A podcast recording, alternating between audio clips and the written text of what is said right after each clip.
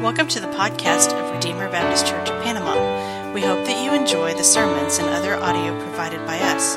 Feel free to share what you find here, and we hope that it will be beneficial to you as you seek to know and follow Christ. Uh, Acts chapter two.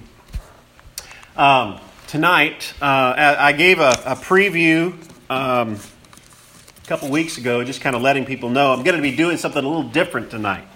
Uh, I believe in what's called expository preaching. In fact, I, I believe in, in what's called, uh, what, what you might call um, consecutive expository preaching.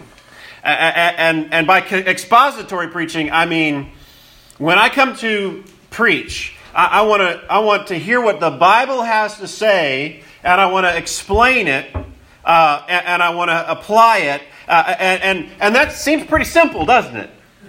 I, I want I want the Bible to speak, and I, I want to I want to focus on what's there in the Bible, and and, and I don't want to get in the way, right? Um, and and by consecutive expository preaching, I mean we start in verse one, chapter one, and we go passage by passage by passage all the way through the book, okay, till we get to the end. Uh, sometimes there might be some variation from that, but I think the normal diet of the church, the normal healthy diet of the church should be consecutive expository preaching like that. Uh, it does a couple of good things. One, uh, it, how else are we going to preach the whole counsel of God? Okay, if if we just, if a preacher just uh, uh, gets up and from week to week, just as bounces all over the place, wherever he wants to go, then he's, he's some might say that's more spiritual, right? He's just leading the, from following the leading of the Holy Spirit. Others might say he's picking his hobby horses. He's picking the things that he likes to talk about, okay? So by chaining myself to the text of Scripture, okay, chaining myself, that's the way I'll refer to it. Uh, I, I, what I'm doing is... Uh, I'm keeping myself, preventing myself from just following after whatever I want to talk about. We're going through the text, and I might be, you know, this this one text is really down my alley, and we get to another text where it's talking about, um, you know, wives submitting to your husbands. Uh, all right, uh, and, and that's that's that's good. That's part of God's word. That's we want to preach that, but that might be something that's resisted in our culture, right? And so, if we're preaching through the text, verse by verse, chapter by chapter, then you deal with everything. And you, you, you know, somebody you, you preach it, and somebody comes up and says, "Well, I think you were talking about me whenever you said that." No, I was just preaching the next verse. Right? It, it protects the preacher in that way. And it also uh, protects the congregation.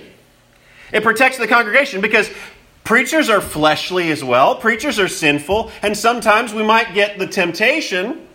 I'm, I'm talking as a as a sinner. We might get the temptation if something's going on in the congregation. We might want to we might want to go after that. But by preaching through the text, God deals with it on His timetable, and I think it's a very spiritual way to go about it, okay? So that's my defense of expository preaching, all to say that's not what I'm doing tonight.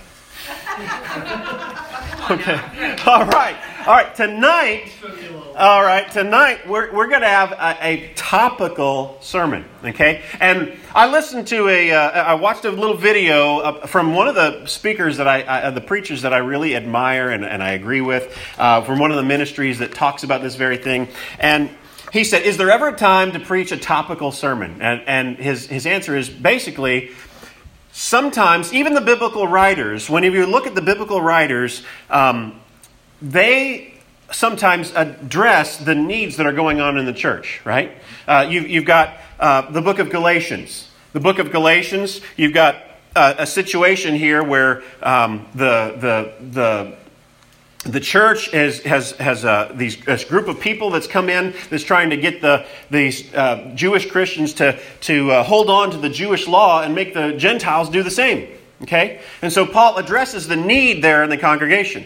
Okay, and I think sometimes the pastor needs to do that. Whenever there's a need in the congregation, it's appropriate to take that time. But the regular diet, Not not not addressing just a particular need, but the regular diet of the of the church should be expository preaching. And because it, we are in a transition right now, we just finished the book of First Peter, and we're at the very first of the year, I think we're going to take some time to address a need. And what is that need? Uh, I think we are four years into a church plant. Uh, Amy and I and my family have been leading this church plant since November twenty-seventh of two thousand sixteen. And uh, I, I want to take this time just to kind of refocus. We, we've got uh, uh, people here tonight. A lot of weren't here that very first night, right? And, and, and I want I want to uh, just lay out over the course of the next couple of weeks, um, what are our distinctives? What do we believe as Redeemer Baptist Church? But you know what? I still, I don't know how to preach topical sermons. So even my topical sermon, I'm going to be looking at a text and I'm going to be breaking it down. Okay? And so call it uh, expository topical. Okay? So, we're going to start with uh, uh, Acts chapter two. So, and, and tonight we're looking at, as Redeemer Baptist Church, we seek to worship God in biblical simplicity. That's what, I, what I've been, ever since the, we started meeting outside during the summer. Uh, I've been saying that every week. As we open up our service, I say, we seek to worship God in biblical simplicity, to serve our community by meeting tangible needs, to uh, communicate the gospel to those who have not heard, and to have Christ at the center of all we do. Tonight we're going to be looking at, what does it mean whenever I say we want to worship God in biblical simplicity? Okay? We want to look at the Bible for that answer. We want to look at the Bible for that answer. But here a couple, a couple of things. What is worship? What is worship? I think the the text that uh, Mike read from earlier gives us an idea of what worship is. We're going to talk a little bit about that in a little bit. Um, biblical. So we want to be biblical. We want the Bible to define our worship. We don't want to just come up with stuff on our own. Okay? Uh, if we come up with our stu- with stuff on our own, what we're liable to do is fall into idolatry. God wants us to worship Him in the way that He's revealed in His Word. And if we just come up with stuff out of our imagination, how do we really know that we're worshiping the true God? How do we know that... that uh, so we worship God in a way that the Bible prescribes. We worship the true God. Uh, uh, I mean, you know, we want to worship... Um, we seek to worship God in biblical simplicity. So God... That, that's a that's a word that needs to be defined. What do we mean when we say God? I, and I, what I mean is the, the Trinitarian God that's revealed in the Scriptures. Not Buddha, not Allah, not uh, any other of the thirty, three hundred million gods that are in Hinduism. No, we worship the God and Father of our Lord Jesus Christ, the God who revealed Himself to Abraham and to Isaac and to Jacob, the God who revealed Himself to Moses, the God who made a promise with David, the one who came as a man, Jesus Christ, two thousand years ago. Amen. That's the one we worship. He is one God in three persons, Father, Son, and Holy Spirit.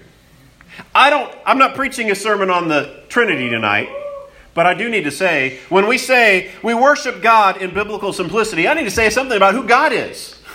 And we believe in the historic affirmation of the Trinity uh, that Christians of all denominations since, uh, well, I think since the time of the apostles, and especially since the time of uh, of uh, the Council of Nicaea and Chalcedon and all those things in church history, uh, I've got books in my library that can tell you about it. We're not going to go through all that. That's who we worship. We worship. We, we we seek to worship God in biblical simplicity. Simplicity. What's all that about?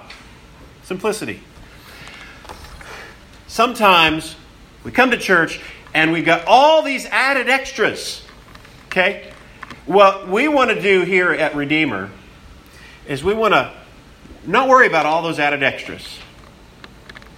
Sometimes, you know, you've got this kind of Bible study on this day, and this kind of Bible study on this day, and you got this this group on the other day, and so you could you could really wear yourself out with all kinds of different kinds of study all week long, And where do you have time to actually disciple your family in your home? And so one of the things that is really our focus is we want to really cut down our schedule.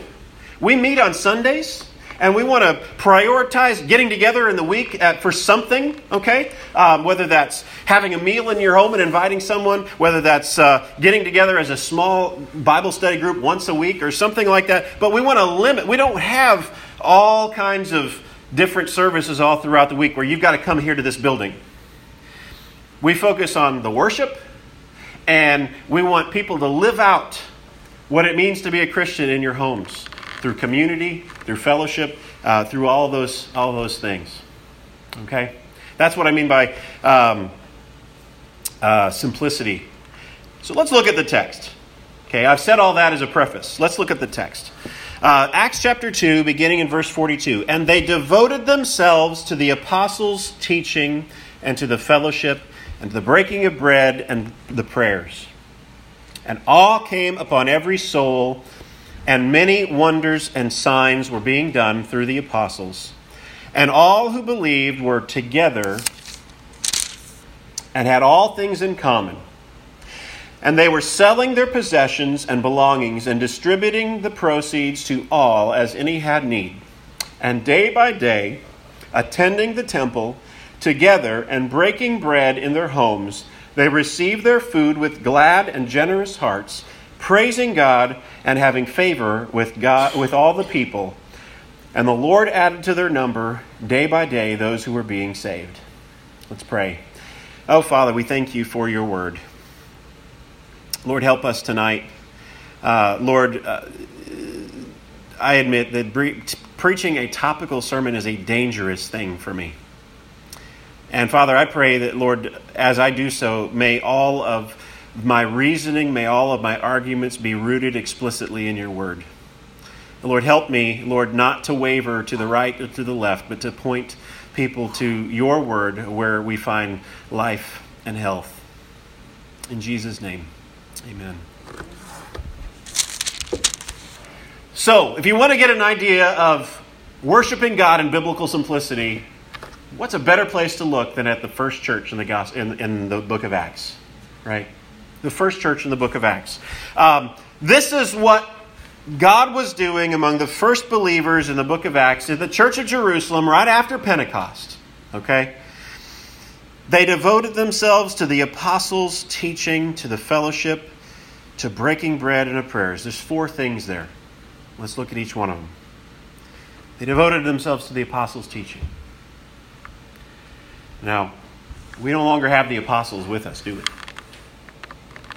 Now, there's some people that may claim to be an apostle in, in different traditions, but really, with, with the authority of the New Testament apostles, we don't have people like that today.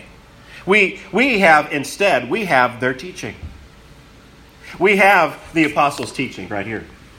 Uh, we, we don't we don't have the Apostle Paul that can come and teach us. We don't have the Apostle Peter that can come and teach us, but with, they, they left their writings. They wrote to churches, and we have the apostles' teaching right here. We have the New Testament, and we have the Old Testament. We have the New Testament where we have the writings of the apostles. We have Matthew, who was one of the twelve apostles. We have Mark, who was uh, uh, he was a traveling companion of Paul, who then uh, also um, uh, Peter mentions him as somebody who's with him uh, in the first letter by Peter. Um, Uh, tradition tells us that uh, Mark was one who got the stories that he wrote down from Peter himself. So these are this, these are the apostolic teachings. We have Luke, who uh, another traveling companion of Paul. He was a, a doctor, a physician, and uh, and and you can look at the Gospel of Luke to see that. You've got the Gospel of John, written by the Apostle uh, John, the one whom Jesus loved. You have. Um, Mar- uh, the book of Acts, which is written also by Luke, who was a tra- traveling companion of Paul. We've got uh, the, the Pauline letters, all the letters that wrote, Paul wrote. I mean, that's half the New Testament there, all written by an apostle. You have, um, you have uh, uh, uh, uh, Hebrews. We don't know who wrote that, but it was apostolic. Uh, we, we can say it's it's something that if it wasn't written by one of the apostles themselves, it definitely had its roots in, in the apostle, apostolic ministry. Um, we we have uh, Peter's writings. We have John's writings. We have Jude's writings. We have James' writings. All uh, either apostles or James was a brother of Jesus. Jude was the brother of Jesus. People that we don't have around us anymore, but we have their writings. These, this is what the early church devoted themselves to. They devoted themselves to the apostles' teachings. And that's what we ought to devote ourselves to, to the Scriptures. And this early church there in Jerusalem, did they have Matthew? Did they have Mark? Did they have Luke? Did they have all Paul's letters? Did they have? No, they didn't. What did they have? They had the Old Testament. Right. That's what Jesus preached from. That's what the apostles preached from. Whenever Peter got up and he preached the sermon on Pentecost, what he, he was talking about Abraham. He was talking about uh, David. He was talking about all of the, the things that happened in the Old Testament. So when we devote ourselves to the apostles' teaching, it's not just the New Testament. There's an old heresy called Marcionism. Basically, Marcion was an anti-Semite. He didn't like the Jews. And he wanted, he just took the New Testament and he edited it as a, as that. He he just took the, the New Testament and he cut out all the things that he thought were too Jewish. And he and he, and he completely dismissed the Old Testament. And there's a lot of people today that would, would say, "Oh, we don't need the Old Testament. We just need the New Testament." They're basically like Marcion back in the old te- back in those days. We need the whole of Scriptures, both Old and New Testament. So we're going to devote ourselves to the apostles' teaching. We need to devote ourselves to studying this book. sixty-six books. One bound together. Devoted themselves to the apostles' teaching. They uh, they devoted themselves also to fellowship. Okay? To fellowship. It is a it is a pain and it is a tragedy that so oftentimes we come to church on Sunday, we do our church thing, and we never see each other throughout the week. Right?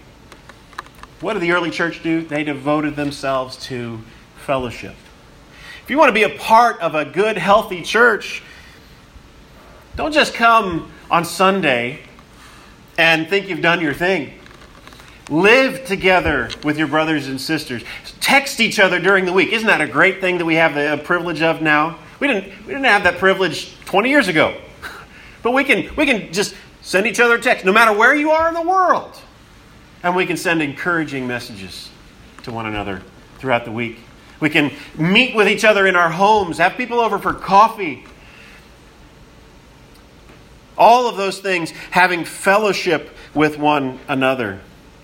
Not only, um, well, I can get to there in a minute. So fellowship, they, they had a common life together. That word uh, fellowship comes from the word koinonia, it's, and it's uh, it's um, the idea of, of a common life together. They shared life together. That's what we want to be about as Redeemer Baptist Church. That's how we want to worship God in biblical simplicity. It's not just about what we do here on Sunday. It's also about sharing a common life with each other, building friendships, spending time together. They um, devoted themselves to the apostles' teaching, to the fellowship, to the breaking of bread. Um, two ideas there. One, when we talk about the breaking of bread, we're talking about the Lord's Supper. We're talking about worship. Okay? Um, that's something we don't do enough of here as far as the Lord's Supper. Uh, we need to do it more often. Uh, and I, I can spell that out some more later. But one of the things that we do as a church that is very unique, that you don't just do off on your own, is the Lord's Supper. Coming to the table together, examining ourselves, and being encouraged as we take the bread and the cup. This is what Jesus did for you. His body was broken for you. His blood was shed for you. And hearing that message and being reminded of what He did for us. That's something we do together as a community and not off on our own. Which reminds me there again of fellowship. They devoted themselves to fellowship. Oftentimes we also get the idea, well, I've experienced churches where I've just been through too much hurt, and I don't want to have anything to do with the church anymore, right? We get that idea. And especially today where it's just so easy. You know, twenty years ago, you could listen to preachers on the radio. Today, you can listen to a podcast no matter where you're at, twenty-four hours a day, and then you can find whatever sermon you want to find on whatever topic you want to find from whatever preacher you want to find. Okay? And we basically become consumers. What is that missing? It's missing fellowship. The early church devoted themselves to the apostles' teaching, which we can get from a podcast. You can't get fellowship from a podcast. You can't get the Lord's Supper from a podcast. Not only is breaking the bread, I think, referring to the Lord's Supper, but it's also, they ate together. As part of that common life together. They spent time in each other's houses. They had each other over for meals. Um, they didn't let each other be alone and lonely. But they had a common life together. They, they shared meals with one another. Um, what an odd sight it, that can be. You know, people of different backgrounds, people of different cultures and ethnicities all getting together. You know, um, you had, you, in the early church, you had both slave and masters together worshiping in the same church. You had them coming together for the same table. At the table, we're equal. Um, they devoted themselves to the apostles' teaching. They devoted themselves to fellowship uh, and to uh, the breaking of bread and to prayers. To the prayers. Um, we can do all those other things and forget to pray, and we're weak. And I think maybe this is one of the areas where I struggle the most. You know, what, what does prayerlessness signify? But that we feel like we can do it on our own. It's arrogant not to pray. we, because if we're not praying, we think, I don't need prayer. I don't need God to help me. We just do it on my own. We need prayer. If God is going to move in this church, if God is going to move in Panama and reach the hearts of people in this community, the only way it's going to do it is if God does it. It's not something that we can do. That's not something I can do. That's not something that just a few people can do. No, that's something only God can do. And so we're going to be doing that as a part of worshiping God in biblical simplicity. We need to pray. We need to depend, depend upon God to be the one who brings people into His church. And awe came over every soul. And many signs and miracles were being done through the apostles. You know what? I think that when a church functions like the New Testament church did, we'll have the same kind of result. Awe will be upon every soul. People, you, you, it's a display of God's glory for a church to be healthy and and and, and looking. And so when people look at that, they see that's different than from the kinds of churches I've seen in the past. That's different, uh, and, and, and awe comes upon people whenever they see, man, what is it that makes you guys so different from what I've seen? And awe comes upon people. Here it tells us that uh, that, that uh, many signs and wonders were being done among the apostles. Now, this was the first church. This is where the apostles were still teaching. And, you know, we, we can come to different uh, uh, uh, conclusions about that. I, I believe that that was for the apostolic era, that the, the apostles had the authority to and the, and the power to be able to do those kinds of signs and wonders. Um, and that was special for that era. And we point back to what he did then, but I don't think I don't think we expect to see uh, me and Mike walk down the street, see a lame guy, and say, "Hey, get up out of your chair and walk." Okay, that's not that's not what we expect right here. But we will see miracles, not not that kind. We'll see the miracle of the person coming to faith in Jesus and having their life completely radically changed. That's the kind of miracle that we can see today. And all who believed were together and had all had all things in common, and they were selling their possessions and belongings and distributing the proceeds to all as any had need. This is another one that's difficult. Okay? Um, well, it doesn't have to be difficult, but it's kind of difficult because of some of the political realities that we live around. Okay? First of all, it's good, and, and it's a, a wonderful thing for believers to care about the needs of one another and meet those needs. And that's what we ought to be about as a church. When we see someone hurting, when we see somebody hurting financially and, and all, all these things, we need to go to them and help them. Okay?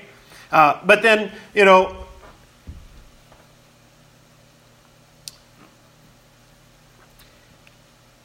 some have pointed to this text and used it as a justification for the government to do that, right? Some have pointed to this text and say, well, Christians should be socialists, right? Because because uh, in the early church, what did they do? They, they held all things in common and they distributed everybody at need. And that's what they would say. That's what they would claim.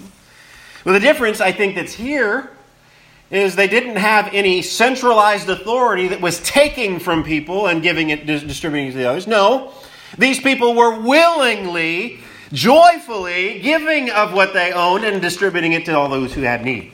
There's a big difference between the two. You've got one where the where there's a centralized authority, let's say the government, taking from people and distributing, whereas the other, it's people seeing a need, pooling together their resources and caring for one another.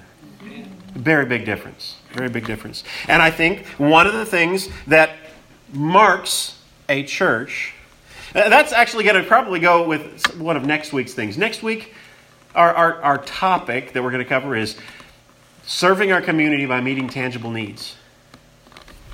It's right here. So we're already kind of covering covering that. And they were, uh, verse forty-six, and day by day, attending the temple together, breaking bread in their homes, they received their food with gladness and generosity, generous hearts. They met together publicly in the temple, and they met together in each other's homes. Um, that's kind of just going back to what I've already said tonight, right? It's not just about what we do here on Sunday, coming and doing our church thing. It's about life together. It's about having coffee on Tuesday morning. I'm ready for coffee. Yeah. It's about getting together for a meal. It's about it's about all of those things. That is part of what it means when we say worship God in biblical simplicity. It's it's trying to re no, not recreate. It's trying to follow the pattern that we see in the early church. Uh, and praising God and having favor with all the people, and the Lord added to their number day by day those who were being saved. I believe that that kind of church is attractive. And while not everyone will see that and come to faith in Jesus, there are many people who are in the world who are broken and heart heartache because of what they have seen in the lost world, what they want to, to, to receive happiness and fulfillment in a career, in alcohol, in you name it. They couldn't find happiness, they couldn't find it, but they can find that in a church that loves one another, that cares for one another's needs. The broken world needs the church to be what the church is supposed to be. If we're worshiping God in biblical simplicity, I'll just say that is short for this, it's going to bring people to Jesus. I'm going to turn to the passage that Mike read from Nehemiah. This is still about worshiping God in biblical simplicity. What's our preaching going to look like if we want to worship God in biblical simplicity? I think that that question is kind of answered here. I didn't mark it, so I'm kind of flipping around here.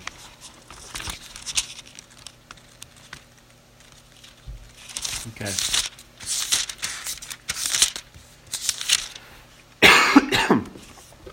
And all uh, all the people gathered around as one man to, into the square before the water gate. And they told Ezra the scribe to bring the book of the law. So the, the focus was on the word of God. Ezra brought the book of the law of Moses.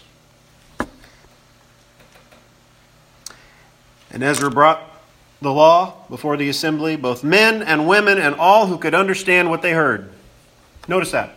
Both men and women and all who could understand what they heard. Okay? Um, now, I know not everybody's going to agree with this, but as a church, we have to kind of decide how we're going to do things. Okay? Some churches can do one strategy. Some churches can do another strategy. When it says here, men and women and all who could understand, I believe what that means is they had the kids present in big church.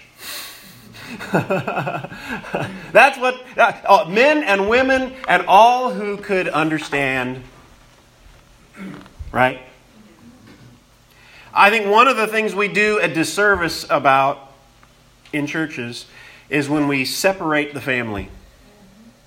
Uh, and, and maybe it's good whenever they're small, whenever, whenever they're too small to understand.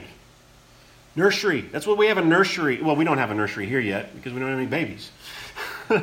But when they come to an age where they can understand, and, I, I, and you know, some...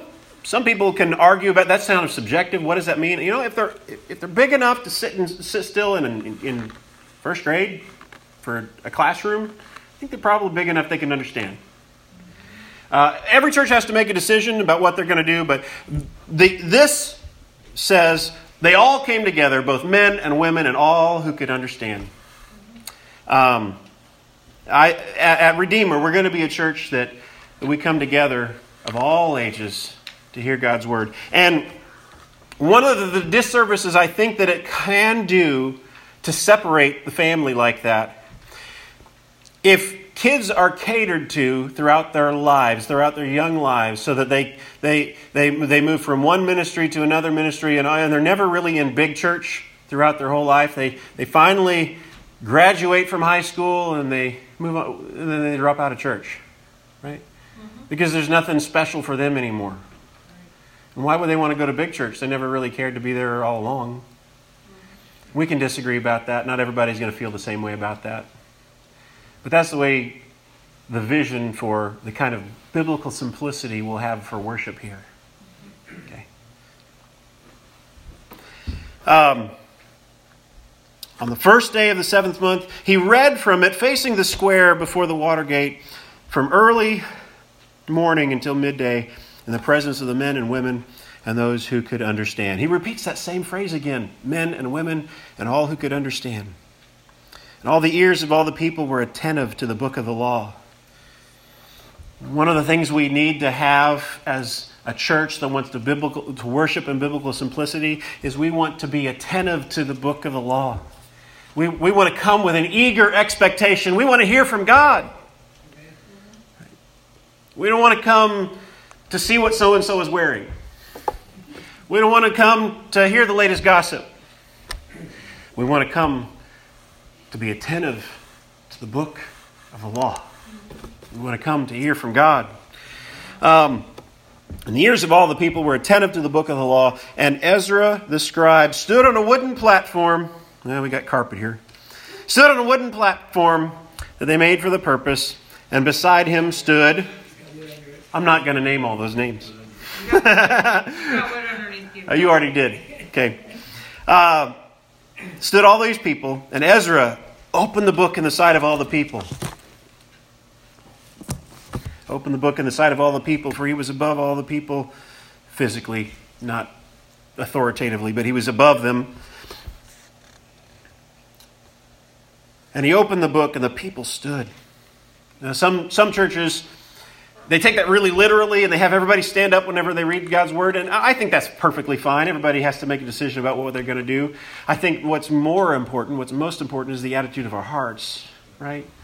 That, that we that we listen, that we are attentive to, to God's word, that we we we were humble, humbly accepting His word.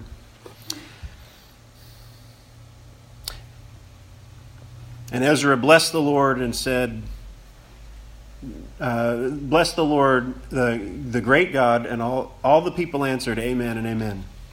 They were agreeing. Okay, he blessed the Lord, and all the people were agreeing, lifting up their hands, and they bowed their heads and they worshiped the Lord with their faces to the ground. Boy, that'd be look that would look strange if people walked into the middle of our worship and we were all on their faces before. Oh well. Yeah. Worship is not what we do to make ourselves feel good. Worship, when we truly worship God for who He is, we ought to be struck with a sense of awe and wonder and even fear. We tremble before Him. We have to take it seriously.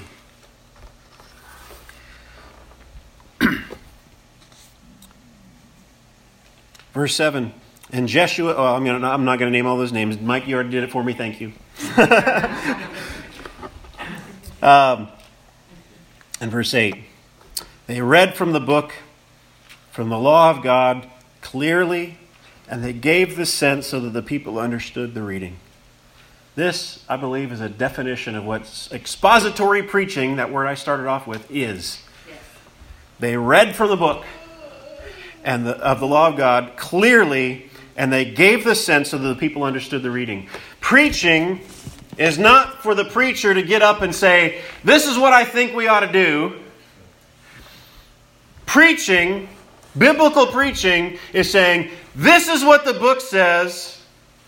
I'm going to explain it so that it's clear, so there's no misunderstanding, and we're going to live this out together."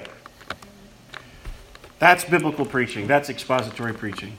It's it's right here. They read from the book of the law of God clearly, and they gave the sense so the people understood the reading. So, I think that's that is what I mean whenever I say there's more to it than I've got. I mean, I've got so many thoughts about what it means to be worship in biblical simplicity, worship God in biblical simplicity. I can't say it all in one night. And I'm already going long. I'm thirty-seven minutes. I can't say it all. But I, I've used these texts to kind of rein me in and focus on what we've got to say tonight. Um, that's what we want to be at Redeemer Baptist Church. I want to say one more thing. Okay. I've been really talking a lot about worshiping in biblical simplicity. I've been talking about what the early church was like. I've been talking about what expository preaching is, and all that's great. Okay, but I always want to be gospel-centered. I want to have Christ at the center of all we do. It's the last thing on our. Okay, what is the church? The church are the people for whom Christ died, which reminds us back of the gospel. It's all about the fact that we are all sinners. We are all broken. We are all we are all uh, needy. And Jesus came from heaven, lived a perfect sinful life that we couldn't live, died on our behalf. And all we have to do is trust in Him. Trust, trust that the that what He did upon the cross paid for our sins. To look to Him. We, you might pray and ask, "God, what you, what Jesus did, count that for me." That's the gospel. It's what He did for you. That is the good news that we hear about every week. And if you haven't trusted in that yet, that's the first, first thing we need to focus on. Trust in Jesus. Trust in Him. And the Great Commission says that The disciples are to make disciples of all nations, teaching them everything that I've commanded you. And the rest of the sermon, that was all teaching them everything I've commanded you. First things first, look to Jesus. Look to the gospel. Trust in Him. You can have forgiveness of sins. You can have a changed life. You can be born again and made new. That's the gospel.